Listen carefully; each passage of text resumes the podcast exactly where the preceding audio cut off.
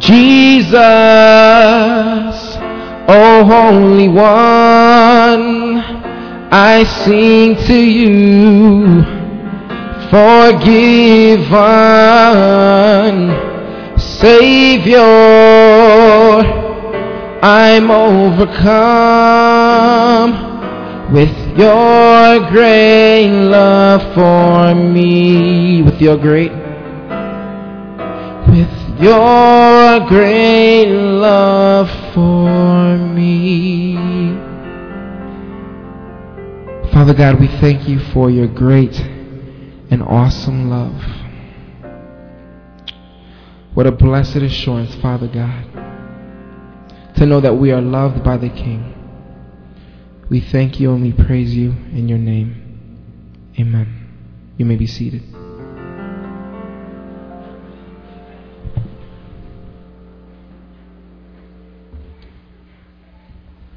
Welcome to this Heritage Day convocation. Aren't these flowers beautiful? I don't know about these props. I want to speak briefly about Heritage Day, and then I want to speak about the heritage of our speaker. I requested the chaplain that at the conclusion of the address today we sing our alma mater. Some of you freshmen may be the first time you've heard it.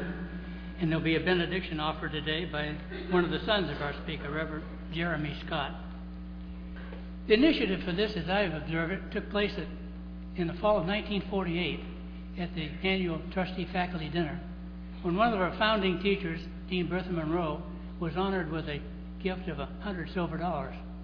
The following year, 1949, Professor Alice Spangenberg, who was a member of the first class, graduated in 1922, and a longtime faculty member here, was given a similar award. It was not until 1961 that we instituted a formal convocation called Founders Day. It took place at the annual meeting of the trustees. There was a printed program. There was an academic procession, academic regalia. The trustees were here. We all marched in to, the, to the organ. I suspect that uh, Miss Cove was there back there, beating time to try to keep us in step. The address was printed and was distributed at the end of the meeting. I remember it was 40 years ago last week that I gave my first Founders Day address. It was in celebration of the publication of ENC the first 50 years. By 1975, we'd run out of founders. We'd addressed all the early presidents and the early founders of the school, so we switched from Founders Day to, to Heritage Day. Since then, the trustees have met at a different period of time. We've lost some of the formality of, of all this occasion. This weekend, when the alumni re- return, they're going to have a big celebration of King's Tournament, something most of you don't know about. But I suggest that be an excellent topic for a future Heritage Day address. Now let me say something about the heritage of our speaker today. She represents one of four generations of Neases who cumulatively have served over a century on this campus. Her grandfather arrived here in 1919 with the first faculty members. In 1924, he became the second president of this institution. And while raising money and recruiting students in 1930, he gave his life in Pittsburgh. Her grandmother, Madeline Nostrand-Nease, who had been at PCI for 35 years, served as registrar of this college. When Eastern Nazarene Academy finally closed in 1955, she had been the principal for a number of years. She was the first foreign student advisor, international student advisor. In 1950, our speaker's father arrived on campus. He lived in the apartment over here in, in, uh, in uh, Memorial Hall. He was the coach, the athletic director. He was also the first dean of men. He spent his summers traveling for the school with male quartets, raising money and recruiting students. He did such a good, a good job of it, they made him executive secretary. Today they'd call him a vice president. Somebody else thought he was doing a pretty good job too. When the church decided to found a college in Ohio, he was the founding president of Mount Vernon Nazarene College. When Bethany Nazarene College, now SNU, was about to go under with a $4 million debt about bankruptcy, he went and bailed that one out. Later, he was president of Nazarene Theological Seminary. It was on Founders Day in, got it here in my notes, 1981, that he was inaugurated as the ninth president of Eastern Nazarene College. Our speaker today has two sons who are both present today, and they have served. One occupied the apartment his grandfather did over in Memorial, member of the administration. Another son has been an adjunct faculty member. He's the one who will offer the, the benediction for today. In 1953, when the first uh, Nease Library was founded in what's now the Grimshaw Center for Institutional Advancement, our speaker today contributed $2, as did her 18 month old brother, to the library fund that year. When they named the, got to build a new Nease library, I went to the administration and said, This one, Floyd W., isn't enough. After all, all the service of Floyd W., Madeline N., and Stephen W., it has to be named for all three, and so it does bear those names.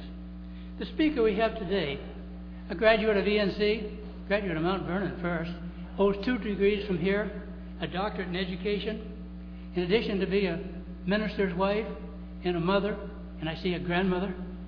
Her professional education career has been as a teacher. She started as a second, second grade teacher, became a reading specialist, but most of her career she was as a, a principal of schools. When she finally gave up her last position to come here, she was assistant superintendent of schools. For many years, she served as a trustee at Eastern Nazarene College and was a very important member of the Education Committee.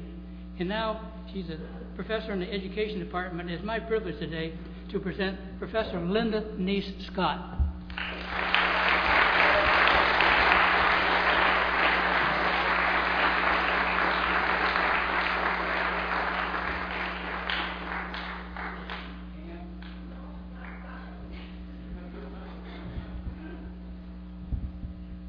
That's about it. Thank you, Dr. Cameron.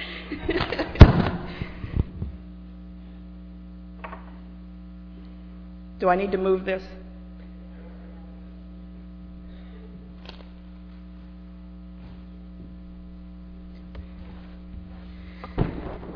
Good morning. Thanks for showing up for this. One knows they have reached a certain level of maturity when asked to speak at a Heritage Day event. That happened to me five or so years ago. So the maturity is fast approaching genuine old age when the invitation is extended yet again. And I got a few more grandchildren since then. Students, you will find as the years go on for you that the early years are always close in mind, and the gap between seems somehow more vague, and the connections to your past become more important and defined. So here we are today, contemplating yesterday and its relationship to tomorrow. My yesterdays were intricately woven with Eastern Nazarene College by birthright. In Symphonies of Praise in 1931 about Floyd W. Nease, ENC's second president, and my grandfather, his brother Orville Nease wrote, the determining factors of a worthy life are not wealth or prestige or education or position, but rather those spiritual influences that often antedate the character itself. Paul, writing to Timothy, reminds him that the faith he enjoys had its inception in his grandmother Lois and its development in his mother Eunice. When one of our great statesmen was asked when one ought to start training a child, he replied, 100 years before he is born. My preparations for today have convinced me of that, and I'm thankful. We'll talk about that today, but first, a little background of my ENC related genealogy for some of you who don't know my connections, although if you don't after that, you will really well by the time you finish today. I was born on April 10th, 1950. Yes, now you all know to Stephen Wesley Nease and Dorothy Christine Hardy Nease in Newark, Ohio, their firstborn, where my father was pastoring a small Nazarene church. They had three rooms and a path, which meant they had a path to an outhouse and a $6 a week salary. I came as a bit of a disappointment to my father who um, later told me that I missed arriving by Easter Sunday, hence could not be counted for that all important Easter Sunday school number. To add insult to injury, Dad had hoped for a boy since he was surrounded by women all of his growing up life his mother, his sister, Miss Monroe, and Miss Harris. And then once he got a good look, his comment was, Well, we'll dress her well and she'll get a man. I don't know about the dressing part, but I got to marry my best friend and most staunch supporter, so that part worked out very well. Yeah. 40 years this coming June.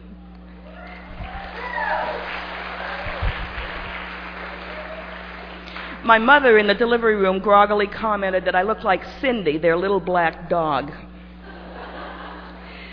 My birth was followed by the births of three boys, making up for the initial disappointment.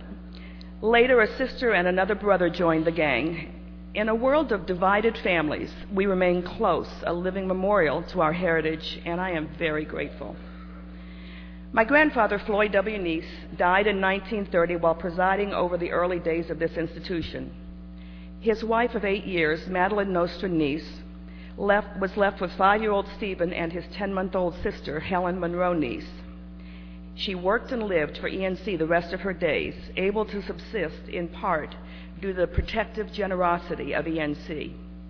As we grew up, Dean Monroe and her living partner for 47 years, Mary Harris, were known to us as Annie Birdie and Annie Mary, and I may slip and call them that. And they were on an equal family plane with our grandparents.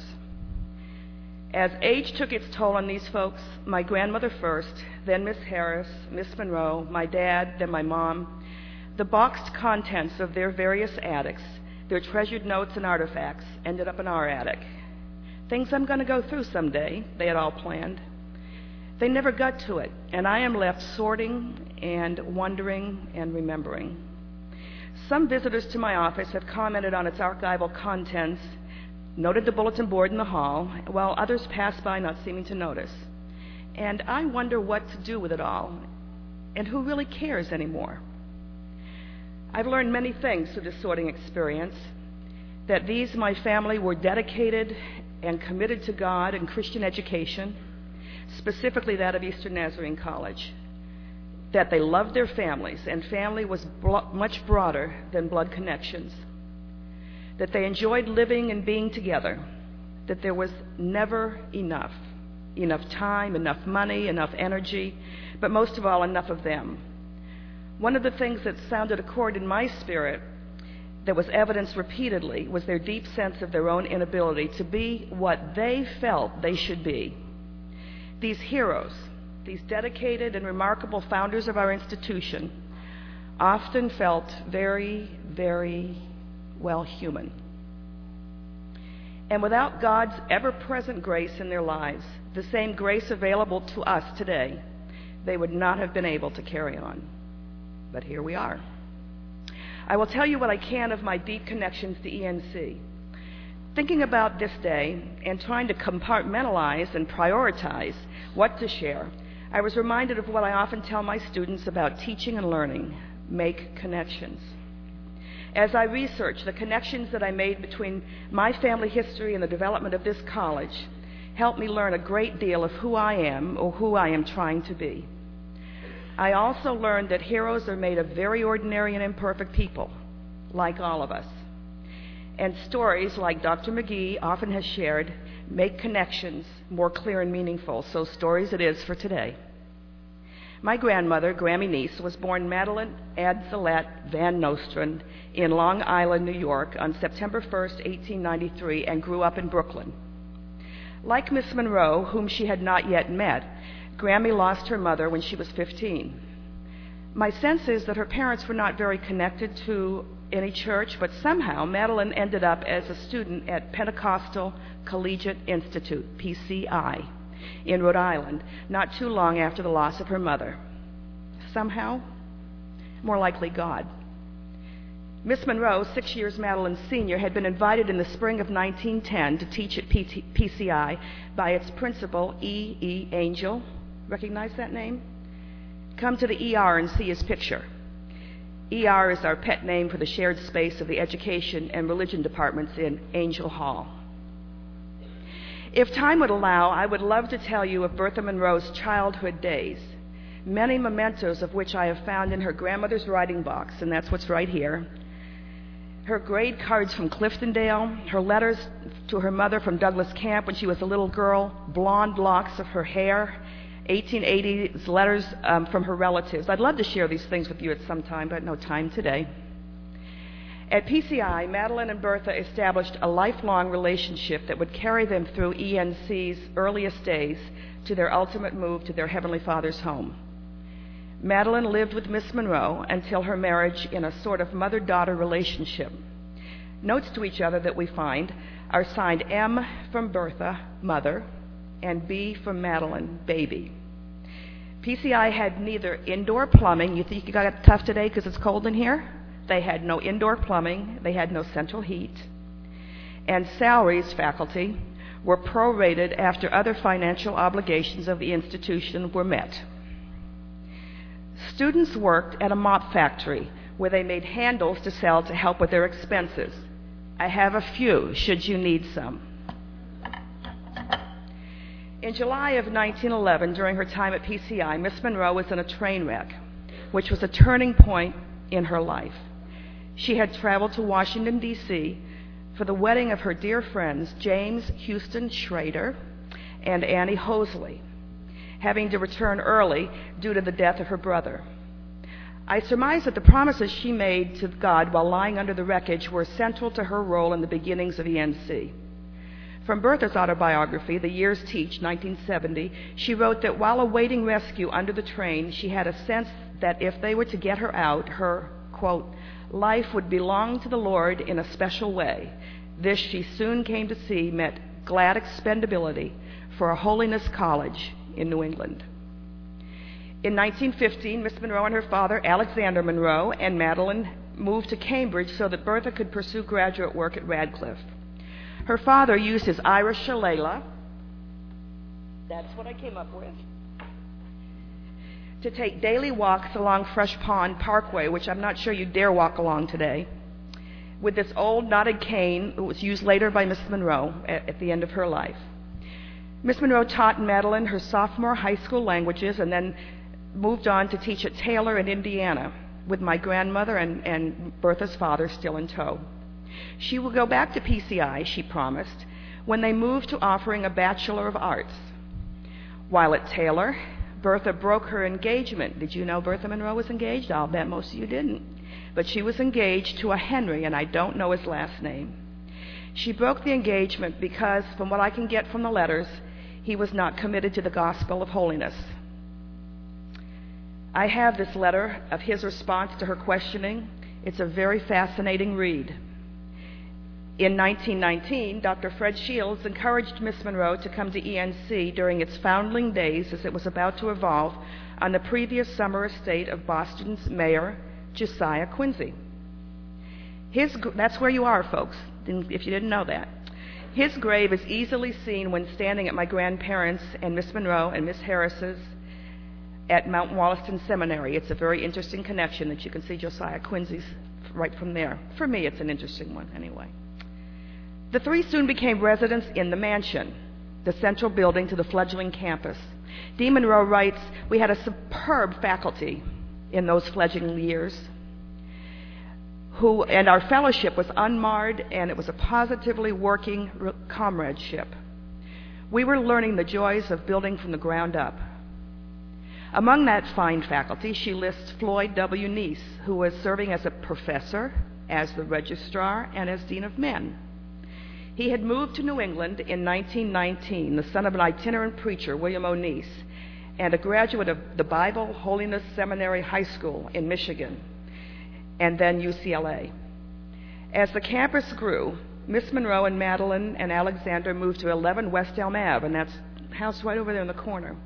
I have my grandmother's diary notations from 1920 to 1922 and found some very intriguing quotes. March 1920, quote, Mr. Shields preached this morning and Prof. Nease tonight. His sermon was awful. None yielded. 1921, Labor Day. Prof. Nease spoke very strangely to me about my call to evangelistic work. The next Friday, Prof. Nease spoke strangely to me again. Early October, she wrote across the days. I felt terrible all day Monday and tried to avoid Prof. Nease, for I knew he'd preached to me last night. Oh, if I had only gone to the altar. Why do I act like this? No one can like me. At four o'clock, I went to the office to see Mr. Dyforth about books. Prof. Nease came out into the hall with me and asked me if I would go to one of the Boston churches next Sunday. I acted horribly to him because I thought he was going to talk about spiritual things, but at last I said I would go. I was more than surprised when he asked me. I wonder what poor Gladys would say. I say, good for her. I wish I knew who Gladys was. I'm thinking she had her eye on Floyd, but I don't know. My Aunt Helen tells me that Grammy told Bertha that she thought that they would be going with a group and perhaps a chaperone. Annie Birdie replied, You little goose, he's asking you for a date. the diary continues Sunday, October 9th. Prof. Nease and I went to Tremont Temple. He talked to me about spiritual experience. Oh dear, why and how did I ever get this way? Wednesday, October 12th. Prof. Nease took me out for the day. Mr. and Mrs. Seifforth went too, I think to chaperone. Food show, Norumbega Park, Boston at night. I had a fine time all but the last half hour. How I wish I was sanctified. Friday, October 14th. Prof. Nease left for Philadelphia, where he is to hold two weeks revival services. I wish they were over. It seems that somewhere the relationship had turned from merely spiritual support to true courtship. They were soon engaged, and the wedding was planned for August the 29th, 1922. And soon to be President Nease was on the road conducting revival meetings, raising funds, and finding students for ENC. I have the letters, many of them, during their engagement and separa- engagement separation and later separations. The bundled letters had a note in my grandmother's hand for Stephen and Helen when they turned 21. You may not understand all of these, but we will help you to know your daddy and mother better and know we always loved each other. The letters are wonderful. I have yet to complete reading, but many thanks to my son Jeff, who's done the transcribing of Grammy's long letters and my grandfather's difficult penmanship. The letters reveal two people that loved each other and their Lord, ones who experienced the same drives and desires of lovers today. Some references to Farmer Brown and picking apples and harvest time in August revealed they had not prayed through a release from their premarital abstinence. The letters also revealed more of ENC.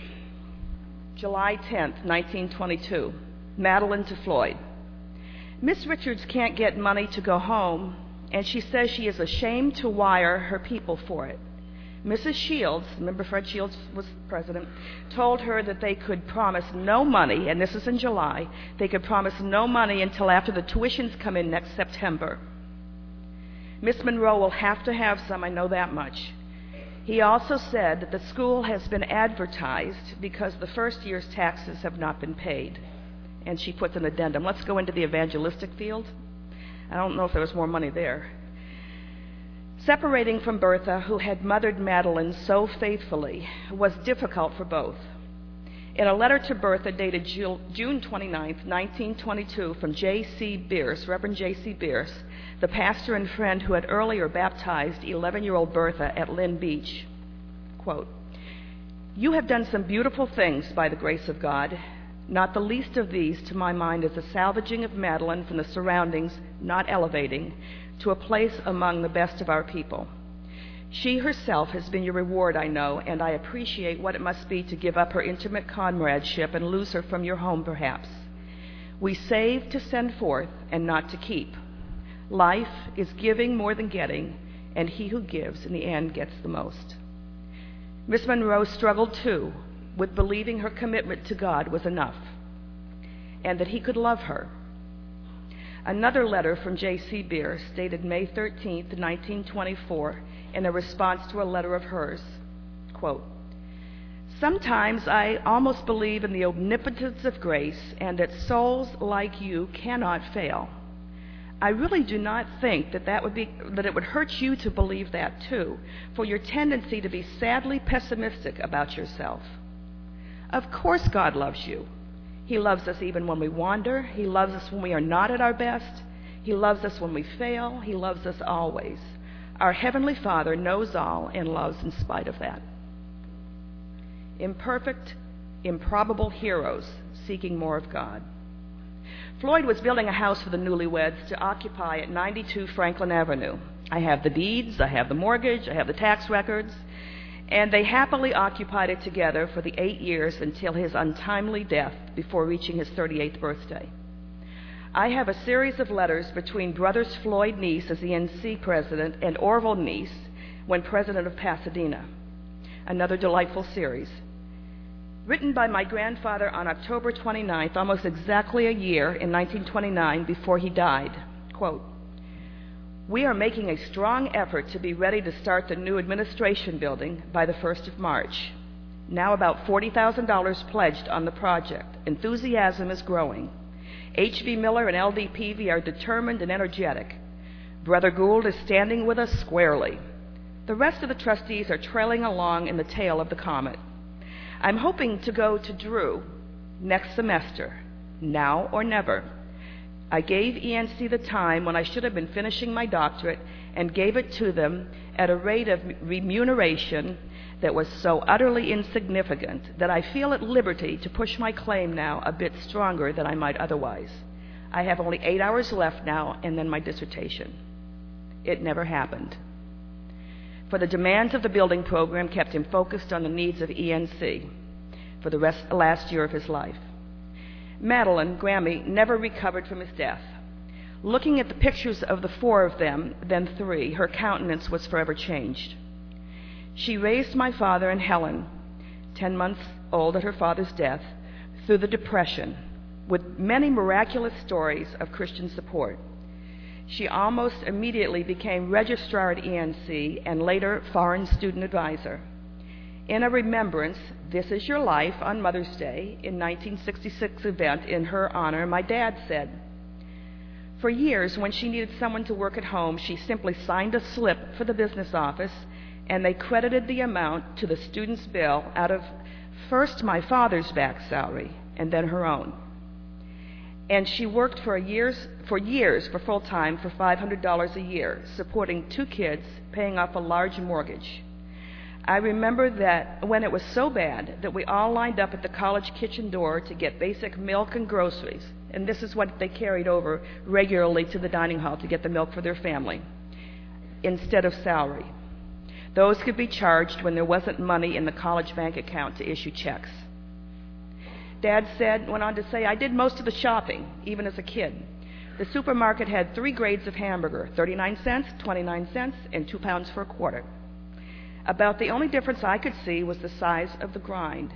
We got the two for a quarter variety. I learned later it was dog food. Dad loved fishing and boating and provided for us a family camp on Lake Champlain, Vermont, which we enjoy still. He learned this love as a young boy at Camp Maranacook during several boyhood summers, sent by a benefactor, Harvard professor, whose daughter Grammy had helped.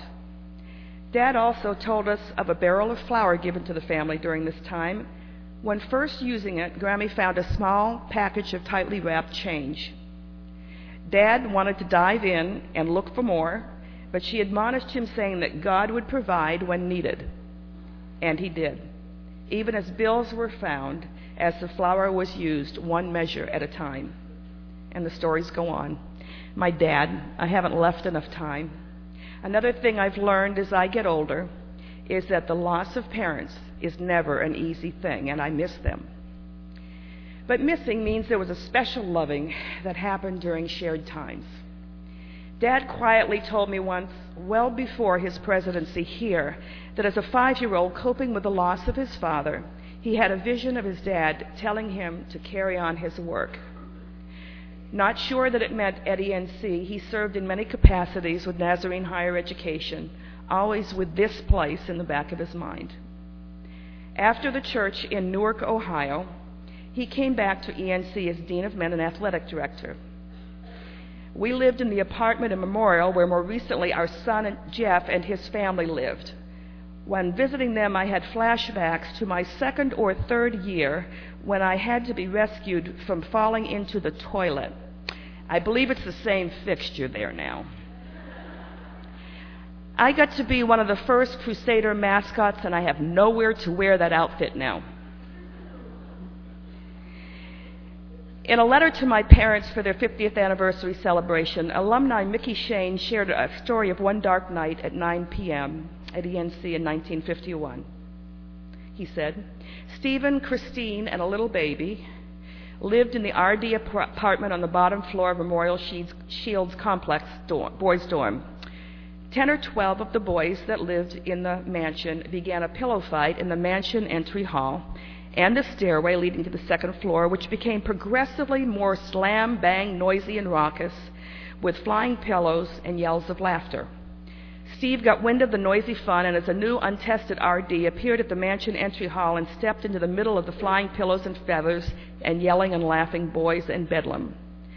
As he appeared, the noises and action tapered off as the boys waited for their sharp reprimands for their actions. They were completely taken by surprise when Steve grabbed the pillow out of Mickey's hand, who was waiting for the rebuke, and slammed him with his own pillow so hard that he fell down.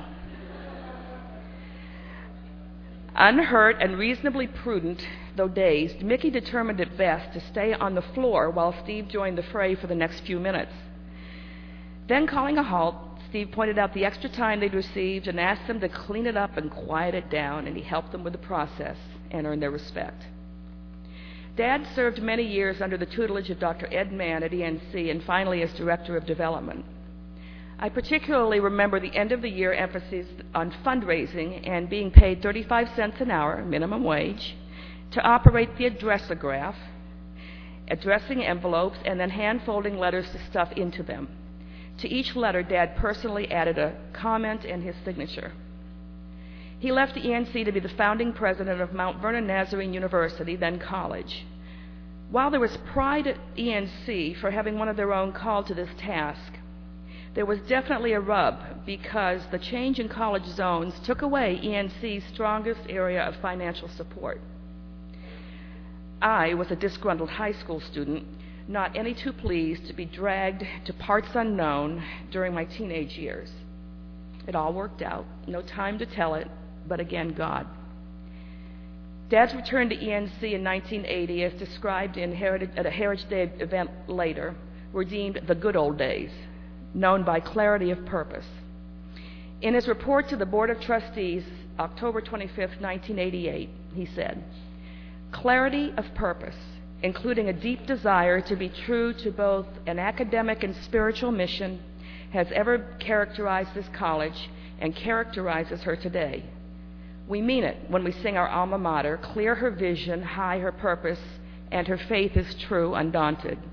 We are knit together by ENC family ties and a determination as a holiness college to be true to the principles set forth by Bertha Munro. There is no conflict between the best in education and the best in our Christian faith. It was a time of record enrollment. We aspire to the same undergraduate numbers today, 800 plus. His presidency began and ended with NEASC reaccreditation somehow apropos in light of the fact that the first permission from the state of Massachusetts to grant degrees happened when his father was president. In the same address, the speaker listed some characteristics and results to Steve Nease's credit. He said he had the heart of a pastor and was an ordained minister. He was always concerned about people and inclusiveness. He had a vision and was able to articulate it, hold it before the community. He founded the Agape Fund, a discretionary fund to provide quietly for those in financial need. I don't think he foresaw the dunk tank, but I think he would have been right up there on the stand with everybody else, which helped to support it this year. The students that weren't here early didn't see that, but it was interesting. And I didn't get dunked, thank God. Okay.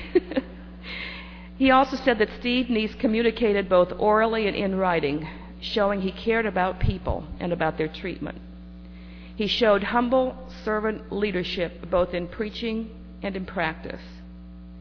Yet I knew him in times of frustration, in times of hurt, disappointment, and discouragement, and times when my mother felt widowed to ENC. Not perfect people, but a perfect God. A God of then, a God of now, and for tomorrow. In a recent chapel, Dr. McPherson said, we all want to be heroes, part of a miracle. We want to be used by God in big and powerful ways.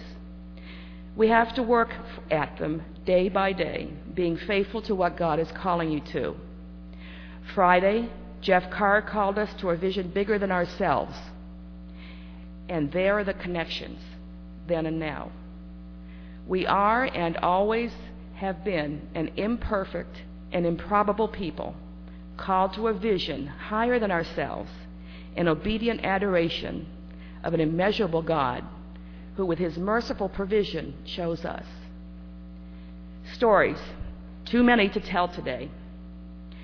I'm going to close grateful for your attention, and you've been wonderful, and grateful for the privilege of continuing our family's service to ENC. I'm going to conclude with my father's words. Eastern Nazarene College is and always must remain first and foremost a ministry, challenging young people to give their talents, aptitudes, and abilities and intellects to Jesus Christ. And under a ministering college faculty, develop here to their fullest potential, that they may serve their God effectively, and in serving Him, lovingly serve their fellow man. We're going to have um, our alma mater, and then we're going to have a conclusion by my baby, Jeremy Scott, pastor of North Street Community. Thank you.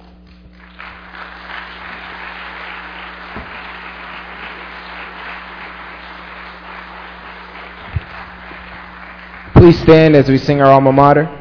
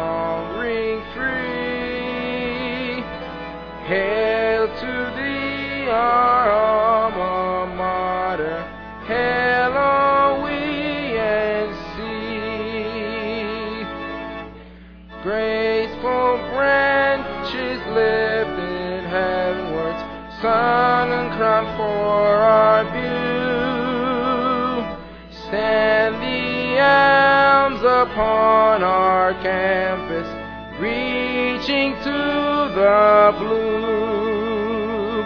Shady walks beneath the foliage, flowering beauty rare. Blessed by nature, how we love thee, alma mater fair.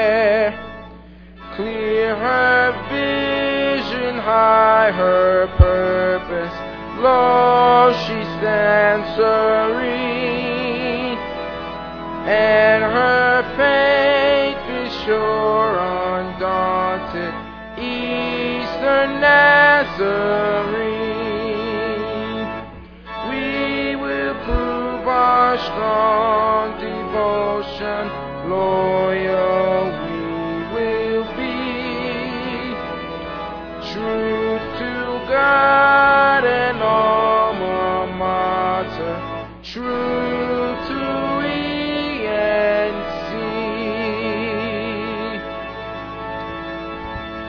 receive the benediction.